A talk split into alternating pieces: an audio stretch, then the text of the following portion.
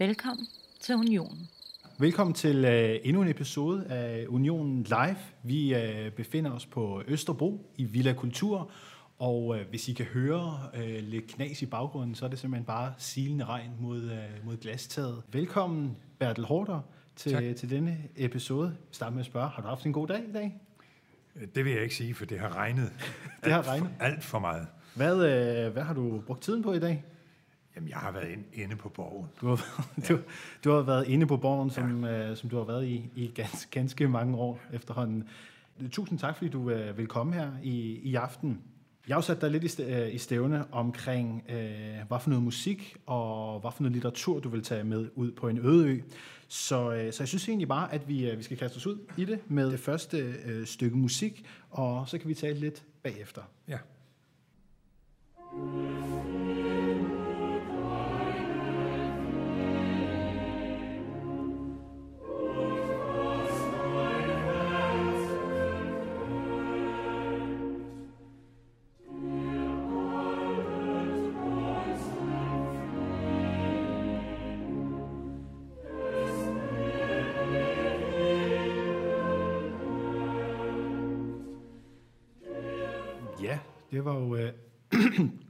Befil to deine Wege fra uh, Bachs uh, juleoratorium, hvis jeg Og ikke... du slukkede lige, da det blev allersmukkest. Ja, jeg, jeg, jeg ved det godt.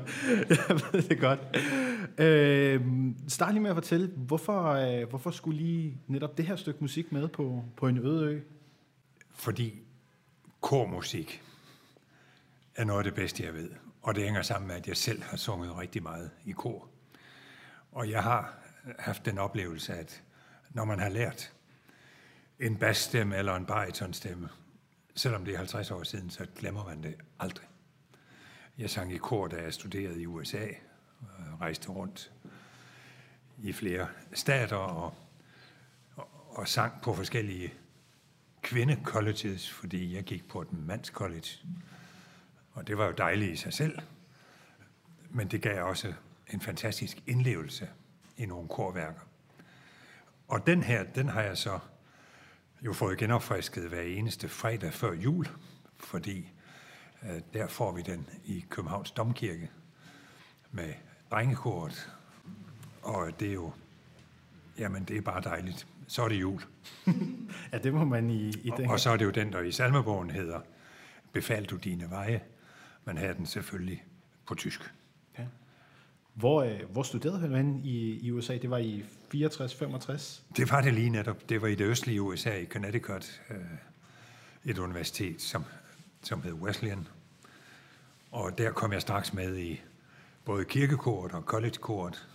Øh, så var der et tidspunkt, hvor, hvor Mr. Winslow, som var vores fremragende korleder, hvor han var rigtig sur på os, for vi sang ikke ordentligt. Og så sagde han, Something is rotten in the kingdom of Denmark. Så drejede jeg rundt og gik ud af døren og smækkede den i, for at få ham til at tro, at jeg var dødeligt fornærmet. Og han for efter mig og sagde, at det var ikke sådan ment. Hvordan, hvordan kan det være, at det lige var USA, at du tog til for... Jamen, det var jo, det var jo dengang, hvor Danmark var sådan et fattigt land, som man jo gav stipendier til. Og det var egentlig flot, for de stipendier var jo eller mit stipendium var jo, som alle de andre, betalt af de andre studerende. Okay. Og det var altså studerende, der betalte formuer for at gå der, og som puklede i juleferien og sommerferien for at tjene penge til deres studium. Til gengæld gennemførte de alle sammen. Det gør man nemlig, når man selv har betalt. Så kan I tænke, hvad I vil om det. og det var så et år, jeg var 19-20 år gammel, og og det var selvfølgelig en kæmpe oplevelse, og fik stor betydning for mig også, da jeg blev, da jeg blev undervisningsminister. Og jeg har haft gavn af det så sent som i dag, okay. for der drøftede vi vores undervisningsministers lidt uheldige idé om at stoppe for adgang til internettet øh, for studerende, når de skal til eksamen. Og øh, så, så kunne jeg jo fortælle, at øh, der, hvor jeg gik i USA, der underskrev vi en, en honor code, altså en æreskodex, hvor vi på liv og ære lovede, at vi ikke ville snyde, og der var ingen, der snød. Og jeg har hørt, at man gør det samme på Lemvi øh, Gymnasium, Måske er det noget, der hører sådan det mere vilde vesten til, fordi der har man kun en mand af en mand og et ord af et ord at holde sig til. Der er ikke så mange regler. Det fungerede i hvert fald, så jeg har draget nytte af mit studieophold så sent som i dag. det er jo godt at høre. Men det er sjovt nu, at du, øh, du selv bragte øh, USA på banen, fordi hvordan var det egentlig at være i USA? Altså, det var året efter, at, øh, at Kennedy blev skudt. Kennedy var lige skudt, og det var mens øh, Lyndon B. Johnson blev genvalgt og vandt over Goldwater, mm. som jo var sådan en lidt, en lidt højreorienteret republikaner, men en ren søndagsskoledreng sammenlignet med Trump. Altså, det, det er sært at tænke på. Han, han var en nobel mand, ja og absolut ikke i lommen på de fundamentalistiske kristne og så videre. Tværtimod. Der var sådan en prædikant i Virginia, som prædikede hver søndag, og han hed Jerry Falwell, og Barry Goldwater, han forkyndte, at every good Christian should go and kick Jerry Falwell right in the ass. Altså alle gode kristne skulle give ham et spark i røven. Det var den daværende republikanske præsidentkandidat. Det er lyder... Nobel, en nobel mand. En nobel mand. Ja. En nobel mand. Men hvad øh, hørte du andet musik, da du, øh, da du var derovre? Altså, det er jo en, øh, en, en ganske... Øh, en ganske glimrende musikperiode. Øh. Ja, det var jo i Beatles storhedstid, og der var jo også andre store navne, og de kom jo og spillede på, på det college. Okay. Og, Så hvem, øh, hvem hørte du? Øh, ja, nu må du, ikke eksaminere, nu må du ikke eksaminere mig i, hvem der kom der, og hvem der kom senere, da jeg var i Aarhus. Min pointe er, at jeg anede ikke, hvem det var. Nej. De der amerikanske berømtheder. Først da jeg kom hjem, mm. så hørte jeg, hvad søren? Ham der har jeg hørt.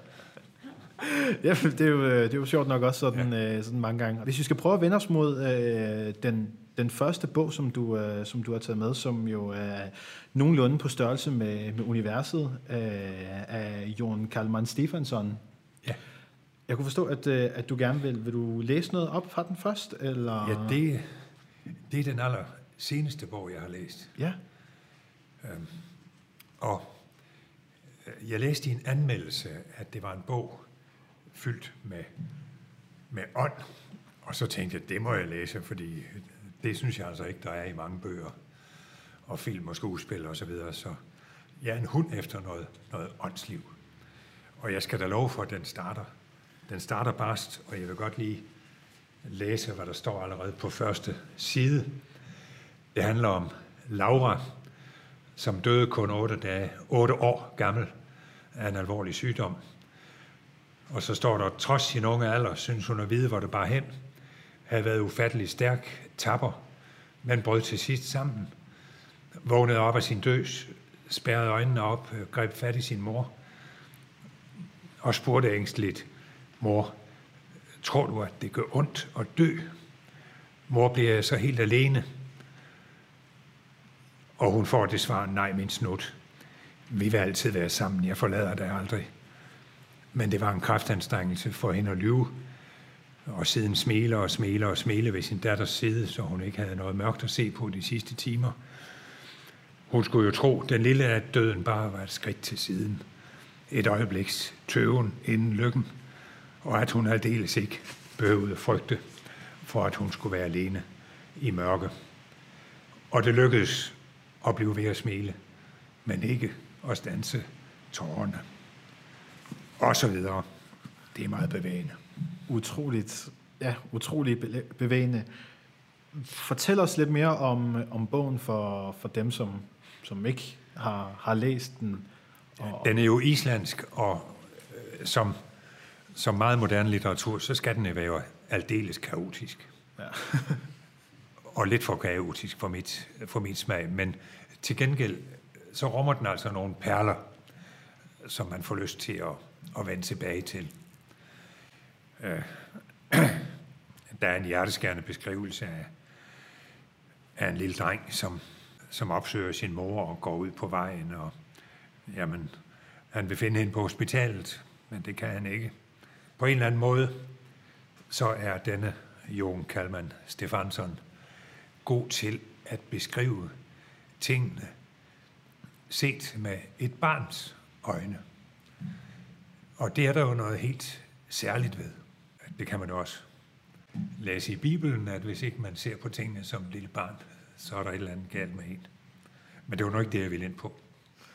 Men hvorfor skulle så lige præcis den her bog med ud på en øde ø, altså som sagen af de, de utallige bøger, som jeg forestiller mig, at, øh, at, at du har læst i... Fordi den kan, øh, den kan tages i bidder, og man behøver ikke engang læse det hele. Nu skal jeg nemlig røbe en hemmelighed. Det er meget sjældent, jeg læser en hel bog. Er det rigtigt? Jeg begynder med slutningen. Og, og hvis så den er god, så tager jeg også indledningen. Er det rigtigt? Og hvis den er meget god, så tager jeg også det midt imellem. Ja, fordi der er så mange ord i denne verden. Altså, sæt man nu spiller sine kræfter på en bog, hvor man, når man lukker den, siger, den var egentlig ikke værd at bruge tid på. Det vil jeg altså ikke risikere. Nej. Og den her holdt til prøven. Så, så, så du startede simpelthen med at læse slutningen? Ja, det gjorde jeg. Jens Christian Gondals sidste bog, som han selv gav mig i sidste juleferie, da vi lavede et dobbeltinterview, den tog jeg også lige bagfra. Og så fandt jeg ud af, at, at øh, den var værd at læse. Han er en rigtig klog mand. Du nævnte det her med at, øh, at se tingene igennem et barns øjne. Ja. Altså sådan, kan du prøve at fortælle en lille smule mere om det? Altså er det noget, du synes, der, der mangler? Altså fordi jeg har for eksempel en, en, en lille dreng på, øh, på, på to år, altså, og det er, jo, det er jo fantastisk at se små børn, der oplever ting for første gang, og den ja. Uskyld, der er over det. Så jeg ved ikke om... Det er jo det. Og umiddelbarheden og autenticiteten. Og så det at se tingene med deres øjne, så får man jo sans for både øh, kærlighed og omsorg og uhygge og alt det, som, som følger med at være barn. Tingene er jo meget enklere set med et barns øjne. Og, der fokuseres på det væsentlige i tilværelsen. I stedet for alle de overflødige ord og andre ting, vi andre går og, fylder i hovedet på os selv og andre. Så de, øh, de starter med andre ord også øh, bagfra. altså, altså Ja, det kan være. Men jeg synes, vi skal lad os prøve at, at hoppe videre til, øh, til det næste stykke musik. Og igen, lad os øh, starte med at høre det, og så øh, vil jeg gerne høre lidt mere om, hvorfor du netop har valgt at, at tage det med.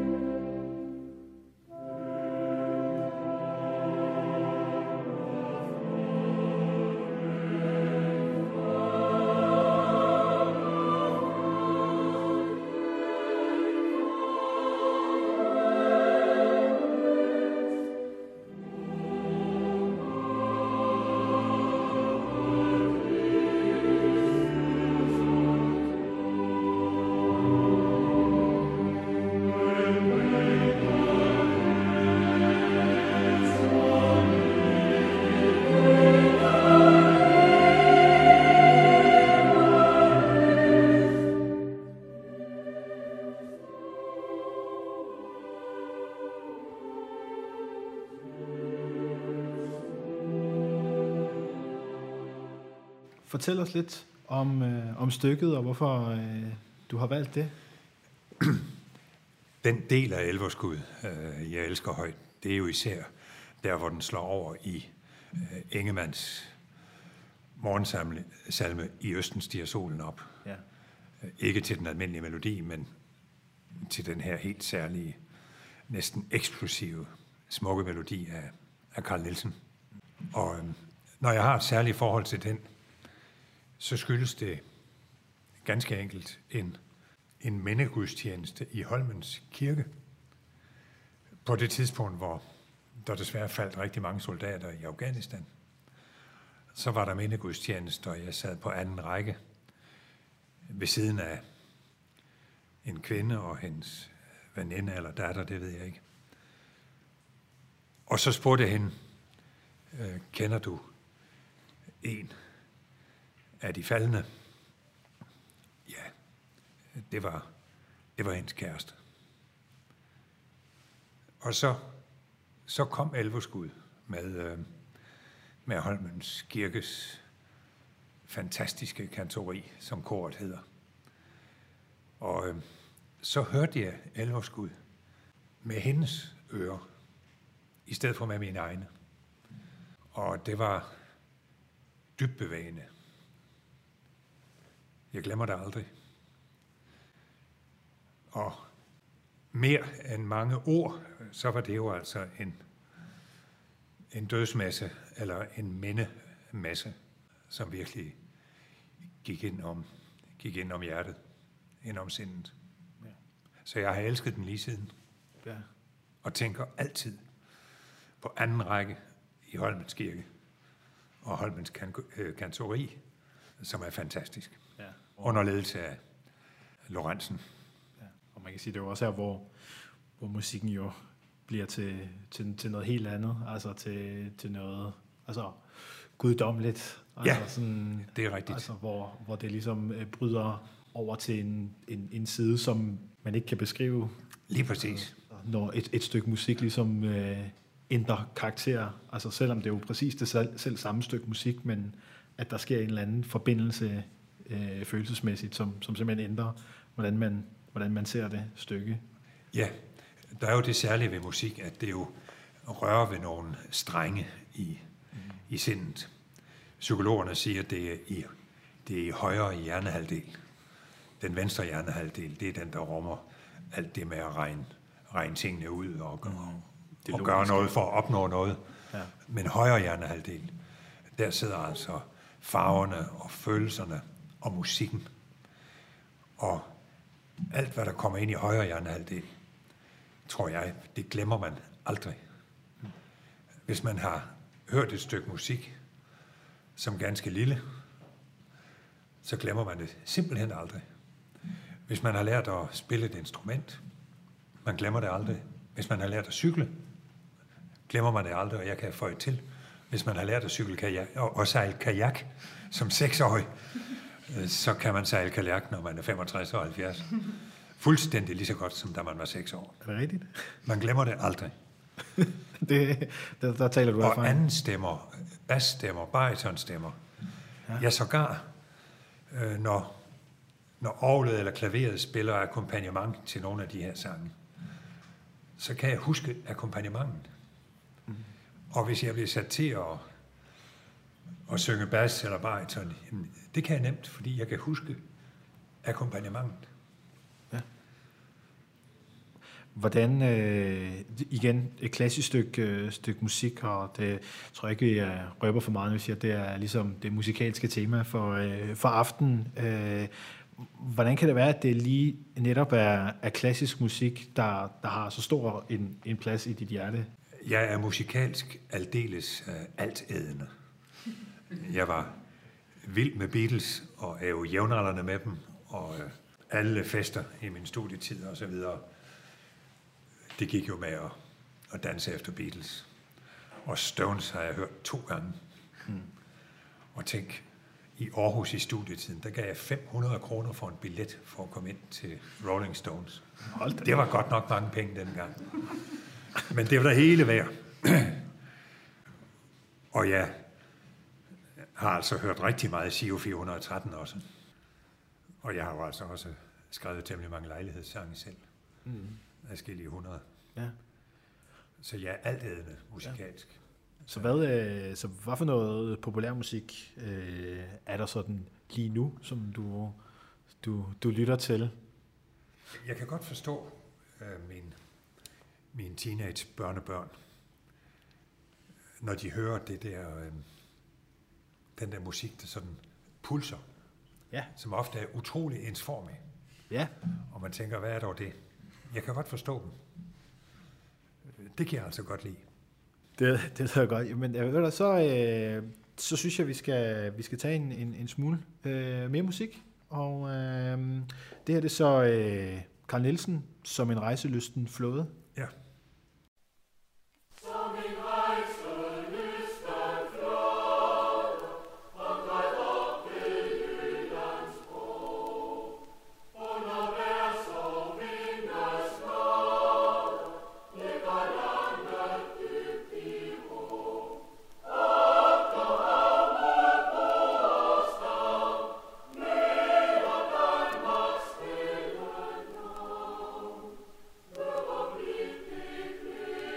Carl Nielsen som en rejselysten flåde fra øh, den her fra 1986 med øh, Københavns Drengekor.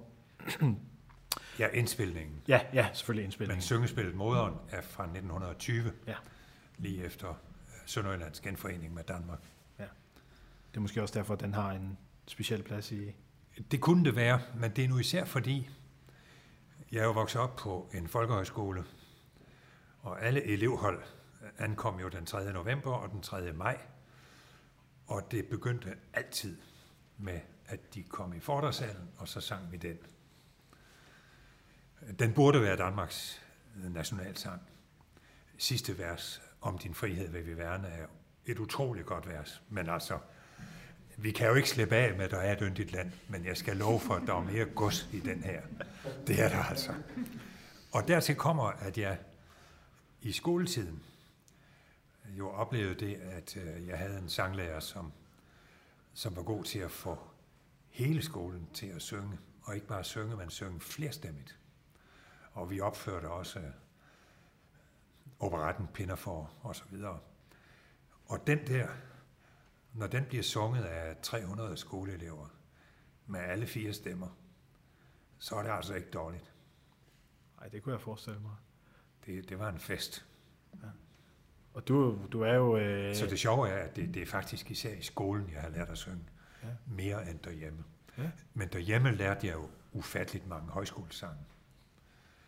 Så, og i den, i den gamle højskolesangbog kan jeg også numrene, så, hvis, så hvis du vil vide det, så var den der nummer 518, hvis ikke jeg tager meget fejl. Ja, men jeg går hjem og tjekker. Og nummer 520, det var det store hav, som omspænder jorden, som også er Helge Rode og Karl Nielsen. Det, det er paratviden, der, ja. der, der vil noget. Fuldstændig ligegyldig paratviden. Nej, det ved jeg ikke.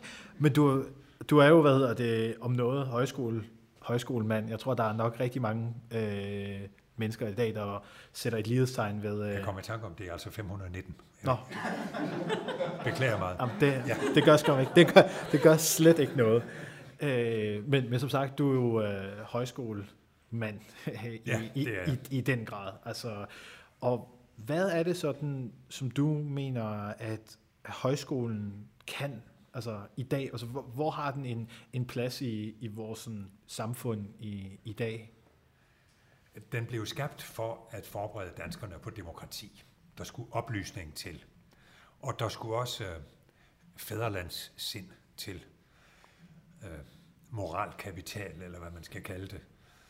Øh, fordi Danmark var jo øh, ødelagt og kuget efter 1864, og så skulle der jo bygges noget op i stedet, og det blev blandt andet hele oplysningsbevægelsen og højskolerne, men jo også handelsskoler og tekniske skoler, som, som bidrog til en fantastisk udvikling, som jo også endte i økonomisk udvikling.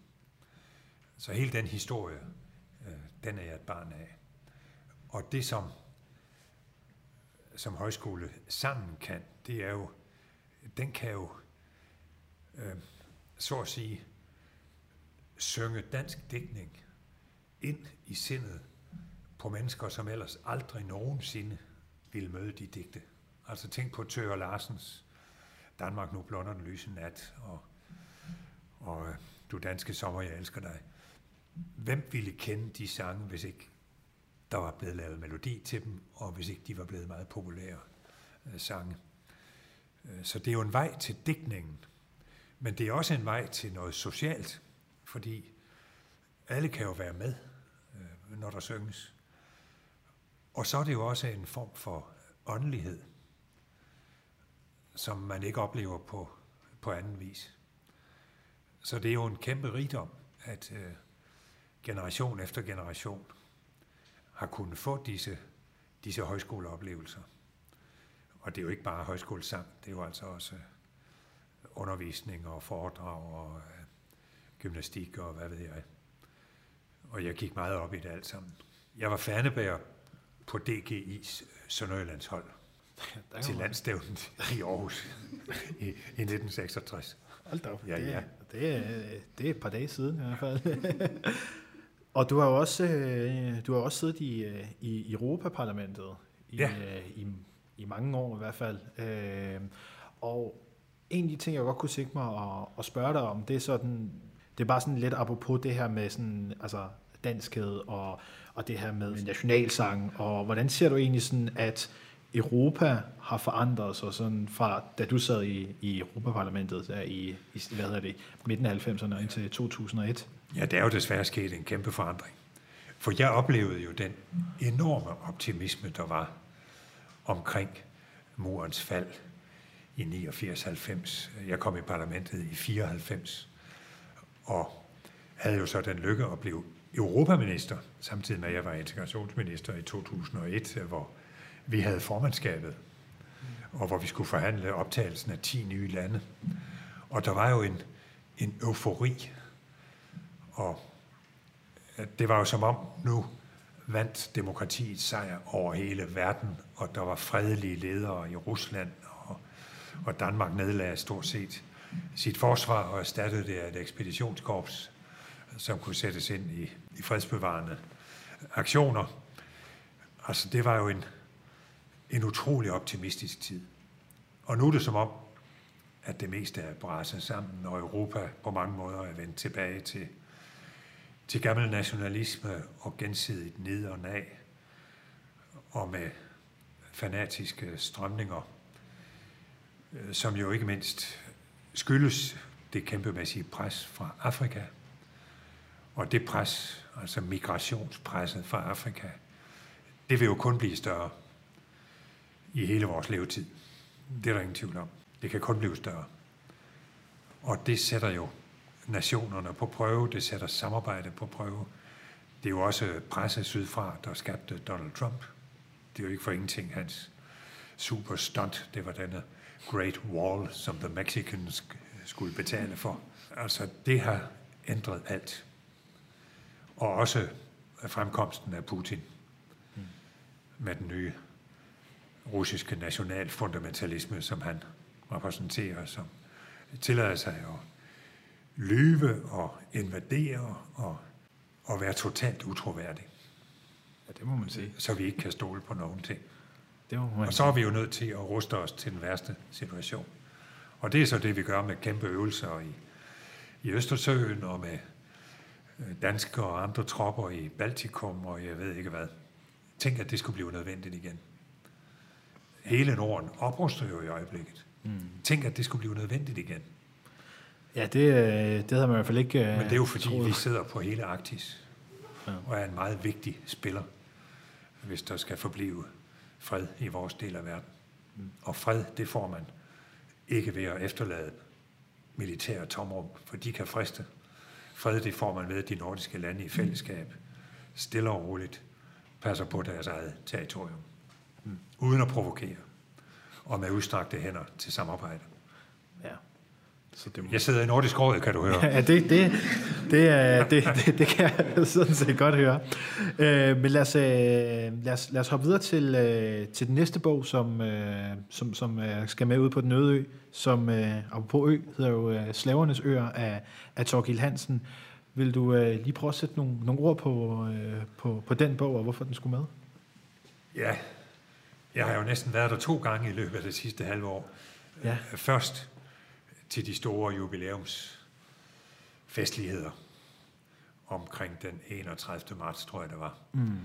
hvor man markerede 100 år for Danmarks salg af de vestindiske øer til USA for 25 millioner dollars i guldmønter. Mm. I guldmønter. Hvordan fik man egentlig dem? Ja, det må du nok spørge altså. Fik man den i, i, Der ka- står, i kasse? der står gold coins. Nå, Det, det står der i cirken, hold da så det må være rigtigt nok. Sådan en piratpram, der blev... Ja. Og de øh, hjalp jo så en slunkende statskasse. Det var jo, mens Danmark var endnu mindre end i dag. Det var før genforeningen. Ja. Og midt under Første Verdenskrig, hvor amerikanerne nok havde været nødt til at tage øerne under alle omstændigheder. Fordi Charlotte Amalie, som var Danmarks næststørste by, øh, har en utrolig god krigshavn. Mm. Altså en naturlig havn, som er skabt i et vulkankrater, tror jeg. Og, og den kunne man jo ikke lade tyskerne erobre og bruge som ubådsbase. Så det er historien. Og så kunne hjælpe med, da jeg så var tre uger i USA, først i Washington og så i FN i New York her for ganske nylig, så oplevede vi jo dag for dag, de øer, vi lige havde besøgt, blev pulveriseret af orkanen, eller rettere sagt to orkaner. Først den ene vej, og så den anden vej. Og nu vil det koste et halvt hundrede milliarder at bygge dem op igen. Så det har været dybt bevægende og forfærdeligt at, at være vidne til. Jeg håber så, at amerikanerne vil bruge nogle penge på genopbygningen. Det kan også være, at vi skal bruge nogen. Og så håber jeg altså, der også bliver investeret i nogle erhvervsuddannelser, så, så de lokale øh, kan få lov at få job på restauranterne. Det har de jo stort set ikke i dag. Det er amerikanske studerende. Øh, og så de kan blive i stand til selv at sætte deres huse i stand. Det gør de jo heller ikke. Og ting forfalder meget hurtigt. Så. Nå, men bogen, Yes. den skulle jeg jo så nemlig læse, øh, før jeg skulle Det er derover. tre bøger, så vidt jeg forstår. Det er tre bøger. Det er en trilogi af den meget berømte digter, forfatter Torkild Hansen. Og den hedder Slavernes Øer. Som er den sidste i rækken, ikke? Det er den sidste i rækken. Ja. Og jeg skal love for, der får man, der får man slaveriets historie. Råt for usødet. Ja, specielt oprøret på Sankt Jan i 1733, som jo endte med, at alle oprørerne døde. Der var ikke en slave tilbage, undtagen dem, der havde overgivet sig. Mm. Og det var en kong Juni, som satte sig i spidsen for slaveoprøret. Og de endte med at begå, at begå selvmord, fordi de vidste, hvad der ville ske med dem. Ja. Hvis de blev fanget, så ville de blive ristet over en sagte ild og blive redbrækket og alt det mest forfærdelige, man kan tænke sig, for det blev nemlig dem, der blev fanget. Ja. Og i det hele taget var afstraffelsesmetoderne jo, jo forfærdelige, og så kom der en norsk oplysningsmand derud, øh, sådan om, om, jeg tror det var 100 år senere, og nu skulle der indføres moderne metoder. Og han var en god økonom, så da der på et tidspunkt var slaveoprør igen, så var der 110 slaver, der skulle straffes. Men det kunne jo ikke nytte noget, fordi de arbejdede jo i plantagerne, og hvad ville plantageejerne sige? Så skulle de have erstatning. Så nøjedes han med at straffe 10 procent af dem, hver tiende. Men de blev så til gengæld ristet over en sagte ild og redbrækket og sat på hjul og stejle, og så kunne de andre lære det, kunne de. Så det var en god økonom. Det var, det var kongen glad for, det var finansministeren glad for. Det var en billig måde at få dem straffet på. Det, er- det må man sige. Jo, for sagen er jo, at da så slaveriet blev afskaffet øh, i 48 eller 49 af Peter von Scholten imod kongens vilje, øh, så var der jo kæmpe ballade for skulle, skulle plantageejerne have erstatning for alle de slaver, der jo så bare kunne gå deres vej. Skulle de have erstatning? Og det ville Folketinget ikke give dem. Altså det unge demokrati sagde nej. Så det må have været i 49, for der blev det indført. Øh, og Grundtvig skriver side op og side ned om, om disse erstatninger. Jeg kan ikke huske, hvad han mente om dem. Jeg kan bare, der er udgivet en, en bog om Grundtvig og slavesagen. Ja.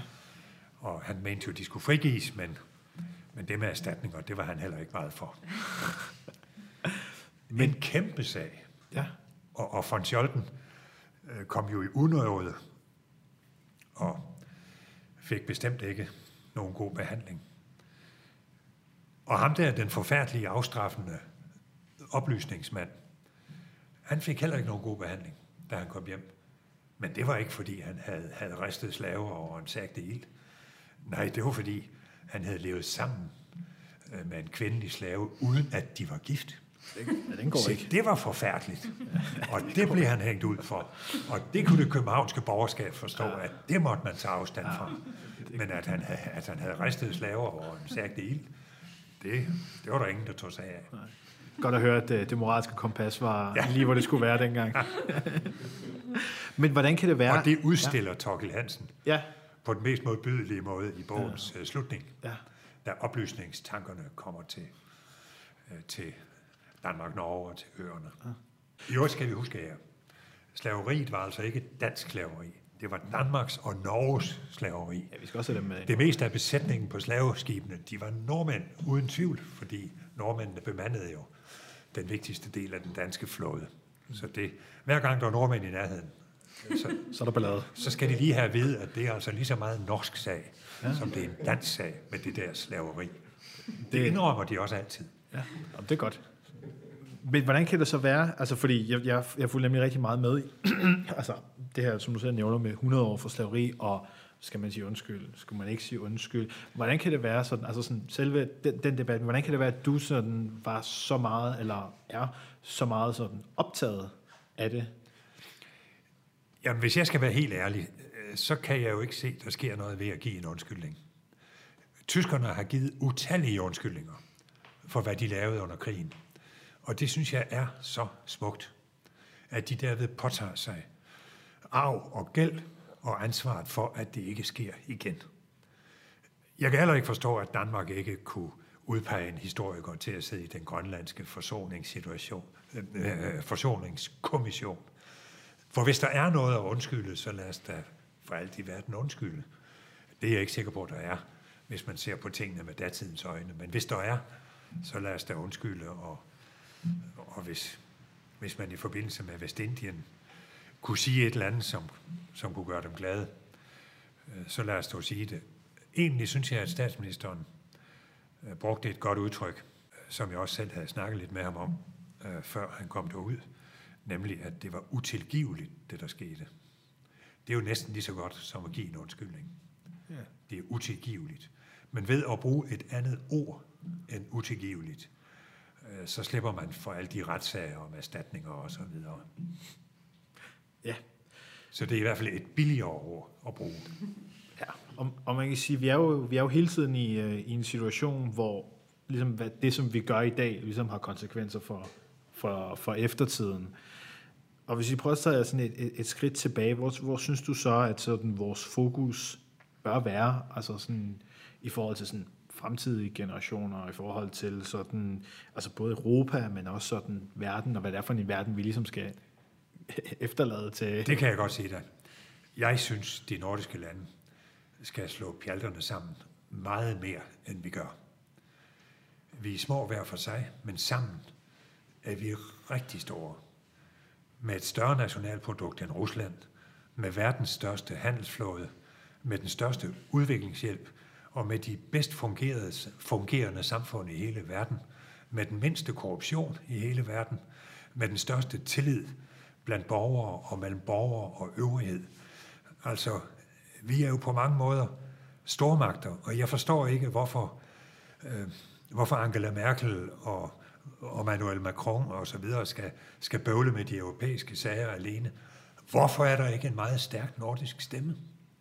Det vil både Merkel og Macron elske. Øh, vi er jo manglende, altså man mangler os jo i kort, specielt efter at Storbritannien har vendt det hele, vendt det hele ryggen på en fuldstændig vanvittig måde med Brexit, mm. som er noget af det dummeste. Man, man ser jo mange dumme ting i sit liv, men det er dog det dummeste, jeg nogensinde har set. Ja, altså. Øh, jeg boede også i, i London, da de, da de stemte sig ud af, af, hvad hedder det, EU, så, øh, så man kan sige, det var en, øh, en, en, en streg i regningen. Men så kan du også bekræfte, at det er jo de gamle, der vil ud. Oh, ja, De unge vil blive. oh, ja, ja. Altså, og det er jo, altså, Og fordi det er jo de unge, der nu skal døje med Ja, konsekvenserne. altså af- man kan sige, fordi hvis man skal sige det i situationen, så er de gamle, der var det jo en, øh, en afstemning, som de aldrig havde fået, så altså, sådan så Ja. ja. de det jo, ikke? Øhm, men jeg fik ikke fat i, du sad i Nordisk altså- Råd, ikke? Altså, Jo, jeg sidder i Nordisk Råd, og jeg har jo i mine 22 år som, som minister, har jeg jo det meste af tiden også siddet i Nordisk Ministerråd, ja, som jo er det vigtigste, Jamen, det er klart. for det er der, man har pengene og mulighederne for at handle. Ja. Øh, Nordisk Råd kan jo ikke være andet end det, som Folketinget er, nemlig på mange måder et sted, hvor man snakker meget. Mm. det, det er ministerrådet, der handler, ligesom det er regeringen, der handler. Præcis. Øh, og apropos ting til, til eftertiden, så, øh, så kan vi jo hoppe direkte til, øh, til det næste nummer, som, øh, som du jo har, har skrevet. Så, øh, så det synes jeg lige, vi skal høre lidt af, og så øh, tale lidt om. Forårsglæden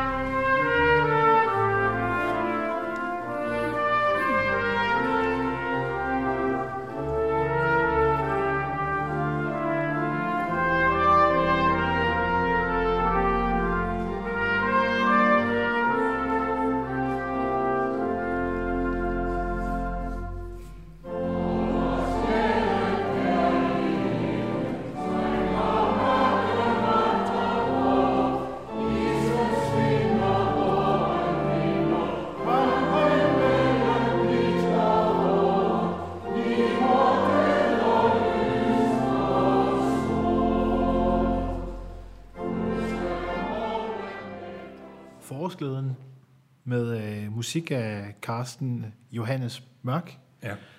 Øh, start lige med at fortælle, hvordan var det at høre så mange mennesker synge ord, som du havde skrevet? Det har jeg jo oplevet før.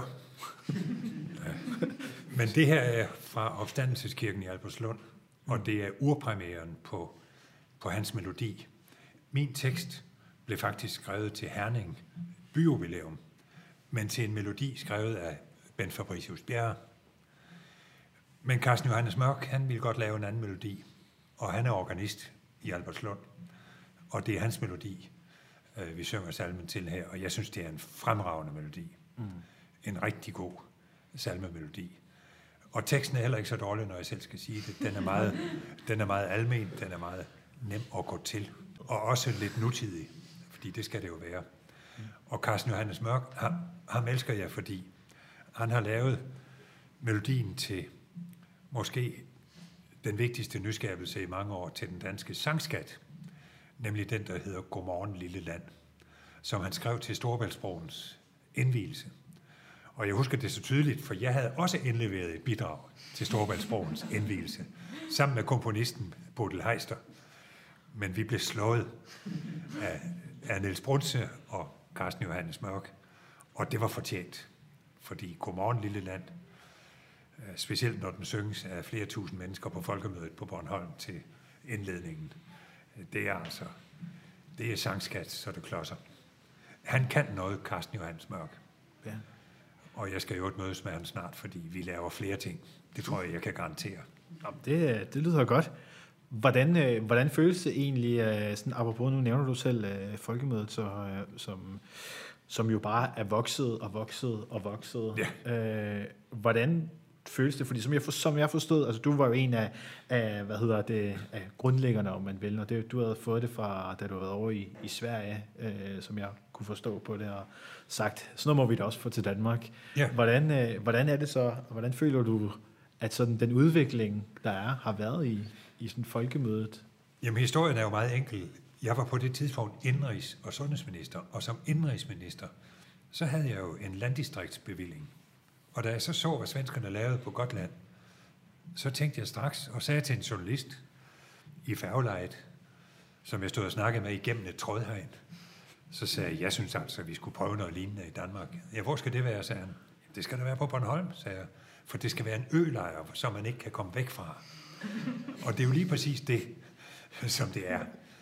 Og så kom der 12.000 det første år, og nu er vi altså op på det 10-dobbelte næsten, når man ser på, hvor mange der alt i alt øh, lægger vejen forbi. Jeg tror, der typisk er 30-40.000 hver dag i den lille by, Allinge. Og det er jo et orke af, af fest og, og åndsliv og sang og diskussioner og, og politik, når politik er bedst. Fordi normalt så går vi jo og vogter på hinanden, og kommer man til at sige noget på en ny måde, så kan det jo stå i avisen, som om nu der uenighed i partiet og så videre. Sådan er det ikke på folkemødet. At tænke sig, journalisterne accepterer, at der er vi på slap line, og der kan vi sige ting, som, ja, vi kan også sige ting, vi måske ikke har tænkt igennem. Øh, Fordi man kan, man kan våge pelsen, uden at, du ved, normalt er det jo sådan, at siger man, siger man 100 kloge ting, så bliver det spillet en gang hver. Siger man så en dum ting, så bliver den spillet 100 gange. Det er sådan lidt den uh, omvendte. Og deraf kommer det, at politikers begævelse ikke ser særlig øh, godt ud i medierne. Men på folkemødet, der kan vi få lov at slå os løs. Og det tror jeg, vi alle sammen nyder. Ja. Og så er der nogle lobbyister, og de skal da også have lov at være der. Jeg har hørt, at cirka en ud af fem, de er der, fordi de skal præsentere et eller andet. Fire ud af fem, det er almindelige folk. Mm. Og det synes jeg er flot. Fordi den første femtedel, de er jo også folk, når de ikke lige står og skal forklare sig. ja, Jeg er jo på en vis måde også folk, når jeg går og hører på nogle andre, ikke? det er klart. Det er klart. Så, øh, så er vi kommet til, øh, til det sidste stykke musik, som, øh, som lad os lige øh, høre det, og så kan vi tale lidt videre om det.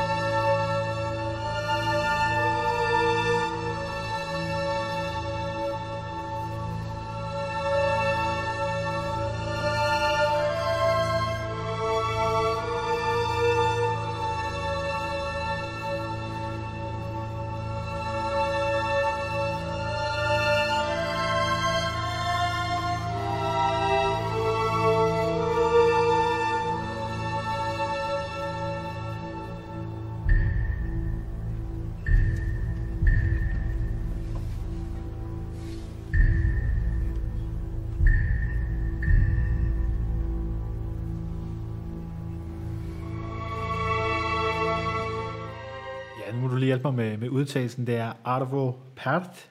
Er det? Ervo Pert. Arvo Pärt. Og det var Flatres version for strings and percussion her med øh, Danmarks øh, Radiosymfoniorkester fra 2011, dirigeret af Christian Hjertevig. Ja. Og øh, der var du øh, meget sådan, at det skulle være netop ham. Ja. Øh, hvordan kan det lige være, at det skulle lige skulle være ham? På grund af en ganske bestemt oplevelse, jeg havde med ham. Øh, det er halvandet år siden, han kom og dirigerede et orkester. Jeg tror ikke, det var Radiosymfoniorkester. Det var et andet orkester, han dirigerede i. øh, øh Det var et ungdomsorkester, han dirigerede i, i Tivolis koncertsal. Og det var Svanesøen. Det var alle de gode steder i balletten Svanesøen, som han lod orkester spille i næsten dobbelt tempo. Altså, det var fuldstændig fantastisk, og han hoppede og sprang og, og udstrålede altså en energi uden lige. Og så var jeg inde til en drink med ham bagefter, og så spurgte jeg ham, hvor har du den energi fra? Altså, hvordan finder du på det, og hvordan har du den inspirationsevne over for de der unge musikere? Hvordan, hvordan kan du præstere det? Og så sagde han, Bertel, du skal huske, jeg kommer fra et land, som indtil 1990 kun bestod af kultur. Der var ikke andet. Altså Estland Rusland, ja. var jo en del af Sovjetunionen. Mm. Der var ikke andet end kultur, som definerede det land. Og det siger lidt om, hvor vigtig kulturen er. Og øh, det kan godt være, at man skal høre det, vi lige hørte et par gange, før man, man rigtig værdsætter det. Jeg synes, det er dybt bevægende. Altså, det er virkelig nogle klange, der, der river i sindet, og faktisk, øh, jo flere gange man hører det, jo bedre synes man, det er. Det er altså en estisk komponist og en estisk dirigent. Og musikken har jo betydet særlig meget for Estland. Og jeg synes, begrundelsen er så flot, at landet bestod kun af kultur Ja. indtil 1990. Ja. Altså indtil de blev, blev frie igen. For de var det jo i 20'erne, Mm. indtil Stalin tog det frem. Så man forstår virkelig godt, at, at det er blevet brugt i, i mange film, det her stykke i hvert fald. Altså det har et meget filmisk udtryk. Og især sådan, første gang jeg hørte det, tænkte jeg sådan meget, der er meget natur i det på en eller anden måde. Ja. Det føler jeg i hvert fald, at det er sådan, altså både det følelsesmæssige, men også man, man lever så nærmest allerede ind i noget. Ja, og så, jeg synes også, der er lidt, der er lidt russisk i det. Ja. Altså, der er et eller andet uendeligt i det. Altså, den vil passe godt i den transsibiriske jernbane, ja. øh, hvor man i tre dage ikke ser andet end, end nåletræer. Har du været på den? Det synes jeg også, der er i det. Nej, det har jeg nu ikke, men, men jeg kan forestille mig, hvordan det er. Ja. Apropos øh, naturen, så, øh, så læste jeg, at, øh, at du som barn vil være gartner. Ja, ja. Hvordan? Øh, hvorfor? Jamen, på højskolen havde vi jo en, en gartner, som i øvrigt også hed Karl Nielsen, øh, og som var en meget dygtig gartner, og ham gik jeg selvfølgelig i hælene på, for der var ikke så mange andre, jeg kunne lege med der. så, så jeg var meget optaget af, hvad han lavede, og så, så fik jeg også selv en have, hvor jeg dyrkede alle mulige ting, og det har jeg så gjort lige siden. Jeg er ret god til tomater, Okay. og, og til blomster af enhver art. Blomstring være... Jeg har mere problem med at holde dræbersneglene fra salaten det er jo altid en udfordring. og fra georginerne. Jamen, det er altid en udfordring. Det er, Jeg har gjort alt for at pine og plage dem maksimalt. Jeg drysser dog ikke salt på dem. Det synes jeg trods alt er for groft. det er lidt for modbydeligt. Men jeg hugger dem over. Så går det hurtigt. Så, øh, så lige her til øh, her på, på falderæbet til slut. Hvad, øh, hvad, skal, hvad, hvad skal du Nu stiller du op igen, øh, kunne, jeg, kunne jeg forstå, til, til, næste, til næste valg igen. Øh, Jeg er stillet op på Sjælland, Ja. Øh, som jeg også var sidste gang. Ja. Og øh, altså, hvor, hvor lang tid vil du blive ved? Øh, Jeg vil næsten sige, som, som man påstår, at dronningen sagde på et tidspunkt, hvor, hvor der var en dum journalist, der, der spurgte hende, hvornår hun, ville, hvornår hun ville abdicere. Og så sagde hun, det vil jeg aldrig. Øh, Så spurgte han lidt senere, men hvornår vil deres majestæt holde op med at? Med at ryge? Ja, det vil jeg, når jeg abdicerer. Så jeg siger ikke mere. Jamen, øh, hvad, så, øh, så lad det være, være de sidste ord, øh, sidste ord, og tusind tak, fordi du øh, vil komme her i, i Aftenbattle, og øh, så, øh, så ønsker jeg dig alt held og lykke fremover. Ja, og tak fordi I lavede et program med indhold. For jeg synes, vi har haft et godt indhold i den her time. Jamen, øh, det er jeg glad for at høre, så Og jeg er udsat for mange udsendelser af forskellige art. lad det være de sidste ord. tusind tak for i dag, Bertel. Denne podcast er blevet til i samarbejde med Nyt Europa. Tak fordi du lyttede med.